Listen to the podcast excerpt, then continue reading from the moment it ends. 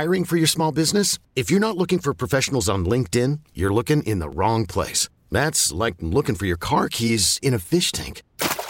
LinkedIn helps you hire professionals you can't find anywhere else, even those who aren't actively searching for a new job but might be open to the perfect role. In a given month, over 70% of LinkedIn users don't even visit other leading job sites. So start looking in the right place. With LinkedIn, you can hire professionals like a professional. Post your free job on linkedin.com slash recommend today.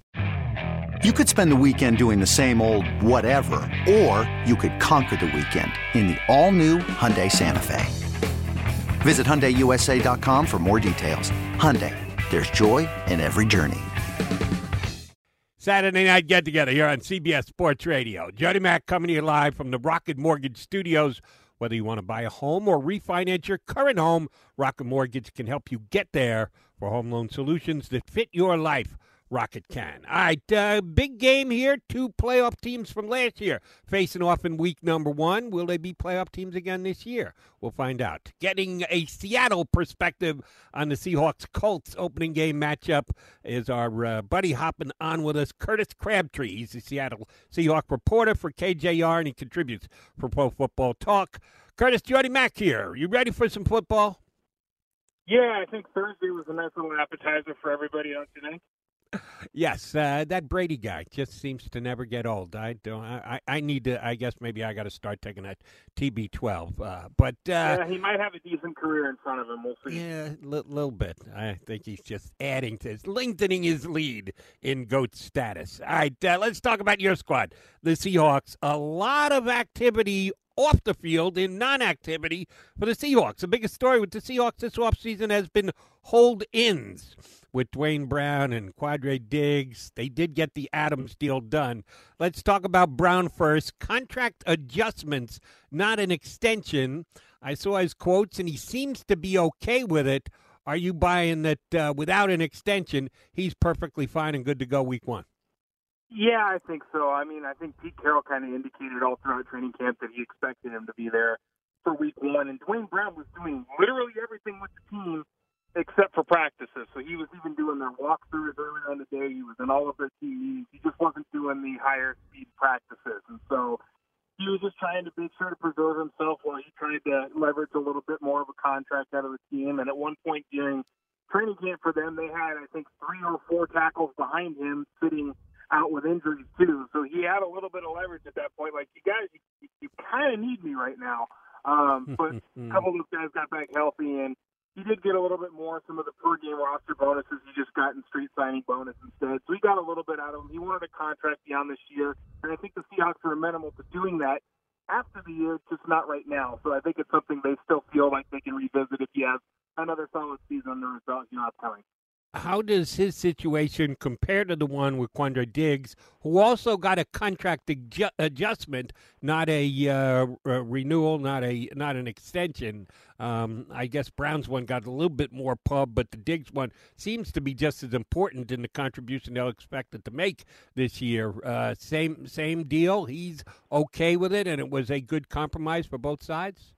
Yeah, I, I think that's the one thing that you hear players talk about with Seattle's front office all the time is that they they are very direct and straightforward with the players with the, about the contracts and circumstances and everything, to where they, they don't catch guys by surprise. So there's not a ton of hurt feelings there. Like everybody understands it's a business at the end of it, but like because they tell them and don't you know backhand them with some some offer or whatever, like they, they're straight with them about where they're where they're seeing things, and I think that allows players to understand and process the circumstance and understand what the situation is. Diggs didn't get as much pub because he only held out for a week, and it was midway through training camp when he finally decided he wasn't going to practice for a little bit of a stretch to try to force the issue a little bit more. So Brown held out all of training camp, didn't return to practice until last week. Diggs only did it at the very latter stages of camp, and I think that's why his didn't get quite as much pub but very similar boats there where they both got a little bit more money guaranteed from and bonuses and stuff, but not the contract extensions they maybe were hoping for. Now, uh, Adams got the new deal, the complete renegotiation, which uh, I thought was funny at the end. He commented that he got a couple little perks on the back end that finally got the deal done and get it compromised. The reason he got an extension and the other two weren't is because he was the more needed player, is the better overall player. Why do you think of the three guys who were hoping to get extensions, one got it done? The, the Seahawks knew they were extending Jamal Adams when they made the trade for him last year. When you commit that much in draft capital to bring a guy in like Jamal Adams, like you're going to have to cross that bridge. Like that, that was just really not a negotiable aspect for them when all was said and done. You, you committed to him a year ago, and now it was just a matter of come, the, the the check was coming due. Um, so you know, you can probably look at Jamal Adams' situation and say, is he truly worth being the highest paid safety in the NFL? I don't know. You know, from a coverage standpoint, he might not be. He does give them some stuff intangibly, like his his demeanor and the way he kind of rallies the locker room a little bit in the sideline that they really appreciate. He's a player that Pete Carroll absolutely loves, and if you have the win, if you can win over the head coach, that goes a long way. So I think that's part of the reason why Jamal Adams' situation was what it was they, they committed to him last year, like I said, when they brought him in trade and sent two first round picks back to the Jets and another, uh, I think another third round pick later. You commit that much draft capital, you're committing to the long term for that for a little bit. So I, I think that's more the situation there. Duane Brown's 36 years old. I don't think they want to commit a long term contract extension to him because not everybody's going to be Andrew Whitworth and able to play at a decently high level until he's 39, 40 years old. Quandre Diggs is just a circumstance where I don't know if they can pay two safeties that kind of money. So I, I think that's kind of where how, how both of those sort of situations played out. Understand. Uh, you told us about, we're talking to Curtis Crabtree, Seahawk reporter for KJR in Seattle. Uh, you told us about the uh, good job that the Seahawks front office does in that they straight uh, shoot very straight with their players, and uh, the players appreciate that. And it was evidenced by the fact that they got all three guys that they had to get done and get happy and back in the lineup for game one done before they kick off against the Colts tomorrow they didn't get KJ Wright done, and it was a long off season for Wright, and he didn't sign till just recently with the Raiders, well into training camp before he got it done. Was there ever a chance that he was coming back? If they're straight shooters, I guess their uh, negotiation was a little on the low ball side because he ended up only taking five million dollars for the Raiders. Why isn't KJ Wright back with the Seahawks? There wasn't really a place for him to come back from the way that they were moving forward. So last year they drafted Jordyn Brooks in the first round, a guy they are still really high on, and they want to give him the run next to Bobby Wagner now moving forward. He's kind of the future of the position that they see there. And so they already uh, last year asked KJ Wright to move to their Sam linebacker spot, a position he doesn't love to play as much as the one next to Bobby Wagner off the ball. He made the compromise to do that, and he did it very, very well now going into this year, that's going to be a role in this in this defense that is going to be filled by Darrell Taylor, who was a second round pick of theirs last season. And it's probably as much as they're going to play nickel, it's probably going to be a role that's only 30% playing time, roundabout there. KJ Wright's not going to be a backup. He's not going to play 30% of snaps after a decade here in Seattle. It's just one of the it, like the marriage no longer made sense for either side anymore. And as much as KJ will keep living in Seattle after his career is done, he loves this place. He's got his roots set down here and all of that. I think it was tough for him to leave because of that. But there really wasn't that much of a, an opportunity for him to come back this year, given the way that they were moving forward to position, turning over that uh, weak side spot to Jordyn Brooks alongside Bobby Wagner. I, I don't even know if they made a true firm offer to bring him back because of that. Because it, along that line, like they're not going to make him an insulting offer because of his standing with the team and what he's done for him for a decade. It just doesn't seem like it made sense for either side anymore. Fair enough. Uh, in some of these deals, the Seahawks did clear some salary cap room for this year, converting uh, salary to signing bonuses, which, uh, if you spread out on the back end, can clear some room, and that was the case. Is there anyone left out there on the open market that the Seahawks are looking at that they think can still help them signing at this late a date? Well, I, I think there'd be two things to watch for in particular. They've made about six moves at cornerback since the latter stages of training camp here, turning that position over to where I still don't know that they feel great about the options that they have there. DJ Reed and Tre Flowers are going to be the starters for right now, but they trade away Ahkello Witherspoon, their one um, free agent signing a note at the position this offseason, bring in Sidney Jones in trade from Jacksonville, bring in John Reid in trade from Houston, uh, claim Nigel Warrior off waivers from Baltimore and sign Bless Austin after he got cut from the Jets. So they've changed over a good chunk of the quarterback position. And if they're not completely set there, could they look to make a trade to add a little bit to that position? I could. I, I mean, they've already done it twice in the last three weeks. I could see them doing it again. And then one other name to keep an eye on, just in case, is they had Geno Atkins in for a visit here a couple weeks back as a defensive tackle. Once you get beyond this week one threshold where veteran salaries aren't guaranteed anymore, I think it's a possibility you could see them bring him in to pair with his former teammate and Carlos Dunlap, getting them back together along that defensive line and provide a little bit more up front for them. I'm not certain that they'll go that down that road, but I, think there was a you know good visit from both sides, and then maybe there's something that comes of that here in the near future. And cap space isn't a bad thing to have either. I mean, they're going to have to do a new contract for DK Metcalf, which is going to be very, very expensive at some point here in the near future. If it means they just end up rolling over some of that to help get that done a year from now, I think they'll be perfectly happy with that too. Make makes a lot of sense. All right, you gave us a pretty good read on a couple of positions. I want to ask about another one, and that's running back. Uh, Carson was okay last year. Penny, of course, was hurt and missed a lot of time, and you're coming back with them as one two. Is that enough? Any of the youngsters they have behind them potential factors? How do you look at the Seahawks running game to kick off the season? I think they have a very solid depth chart at running back. Chris Carson is a very good back that doesn't get maybe as much pub around the league.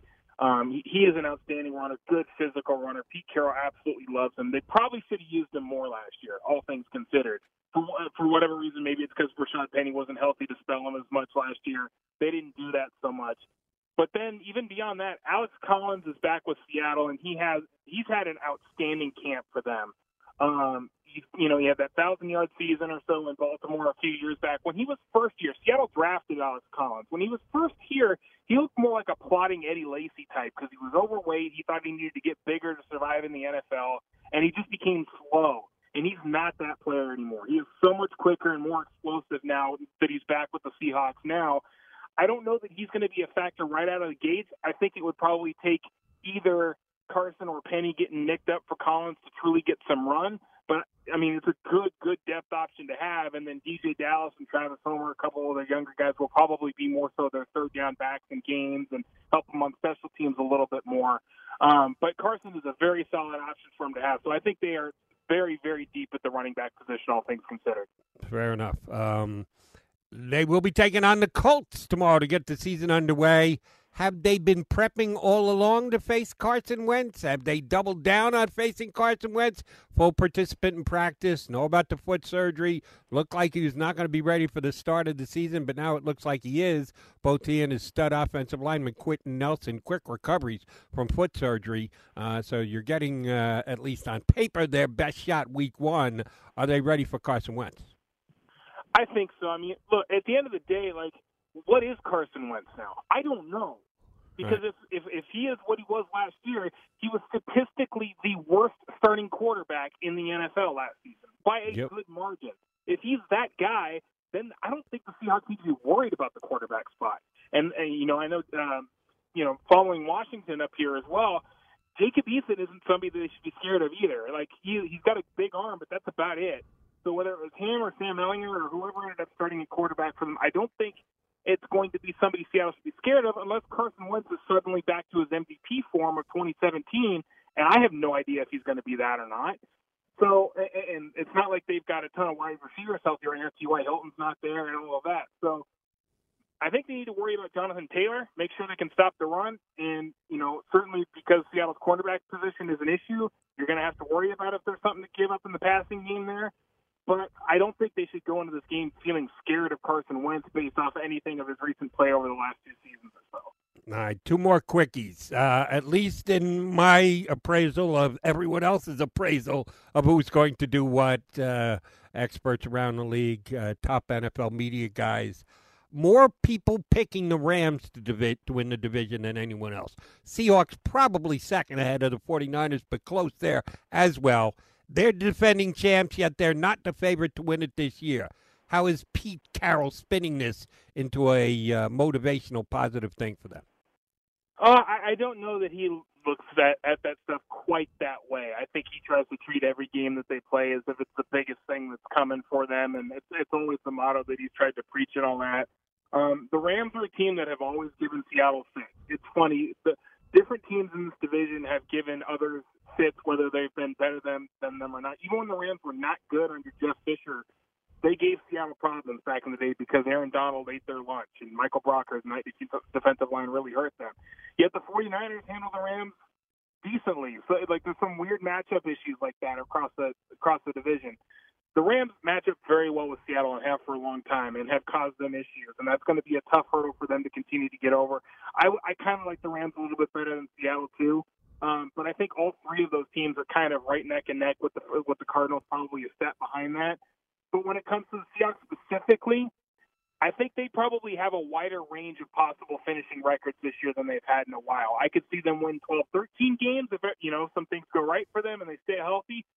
I think they're thin at a couple positions, linebacker, wide receiver. If they had the wrong couple injuries, they might end up kind of falling off like the 49ers did. Maybe not to that degree last year, but kind of a similar sort of you're playing in a tough division and all of a sudden you're getting railroaded a little bit from some good teams. So I think they could win seven games. I think they could win 12, 13 games. I don't know really where it's going to fall for them. Um, they're definitely talented. We'll see how well they're able to keep up with it. Very interesting. Uh, last thing, uh, first game, of course, on the road in Indianapolis, and then they come home uh, to get their home sked underway. Home games this year in Seattle, they decided you're going to need either proof of vaccination or a negative COVID test to come in as a fan. How's that playing with the 12th man up there in Seattle?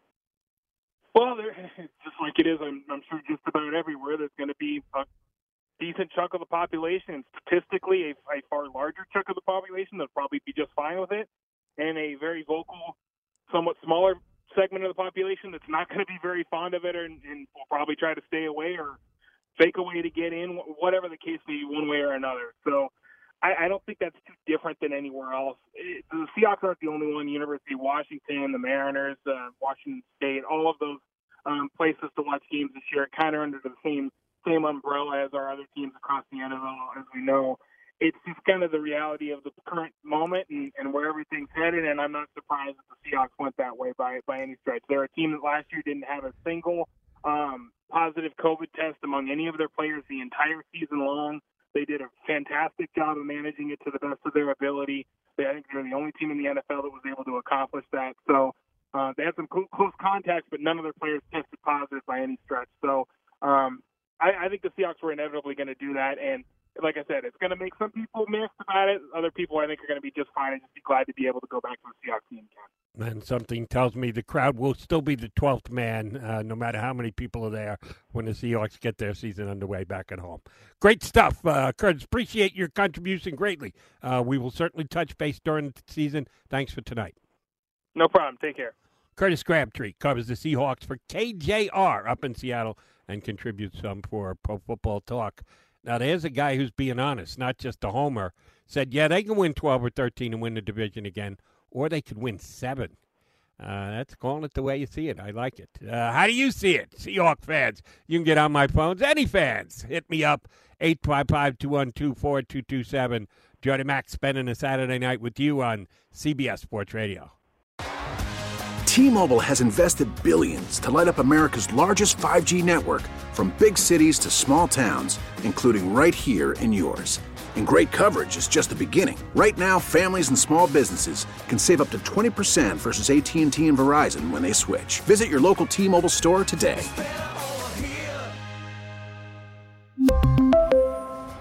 Plan savings with 3 lines of T-Mobile Essentials versus comparable available plans. Plan features and taxes and fees may vary. Okay, picture this. It's Friday afternoon when a thought hits you. I can waste another weekend doing the same old whatever, or I can conquer it. I can hop into my all new Hyundai Santa Fe and hit the road. Any road. The steeper, the better. Because my all new Santa Fe is available with HTRAC, all wheel drive, so I can hit the trail without a worry in the world. Heck, with three rows and best in class rear cargo space, I can pack the whole family in with all our gear. We've got available dual wireless charging for our phones, so we'll never lose touch with civilization, and we won't lose touch with the primordial power of Mother Earth. So, which is it? Waste the weekend or do something a little more epic? And conquer it in the all new Hyundai Santa Fe. Visit HyundaiUSA.com or call 562 for more details. Hyundai, there's joy in every journey. This episode is brought to you by Progressive Insurance. Whether you love true crime or comedy, celebrity interviews or news, you call the shots on what's in your podcast queue. And guess what? Now you can call them on your auto insurance too with the Name Your Price tool from Progressive. It works just the way it sounds. You tell Progressive how much you want to pay for car insurance, and they'll show you coverage options that fit your budget. Get your quote today at progressive.com to join the over 28 million drivers who trust Progressive. Progressive Casualty Insurance Company and Affiliates. Price and coverage match limited by state law.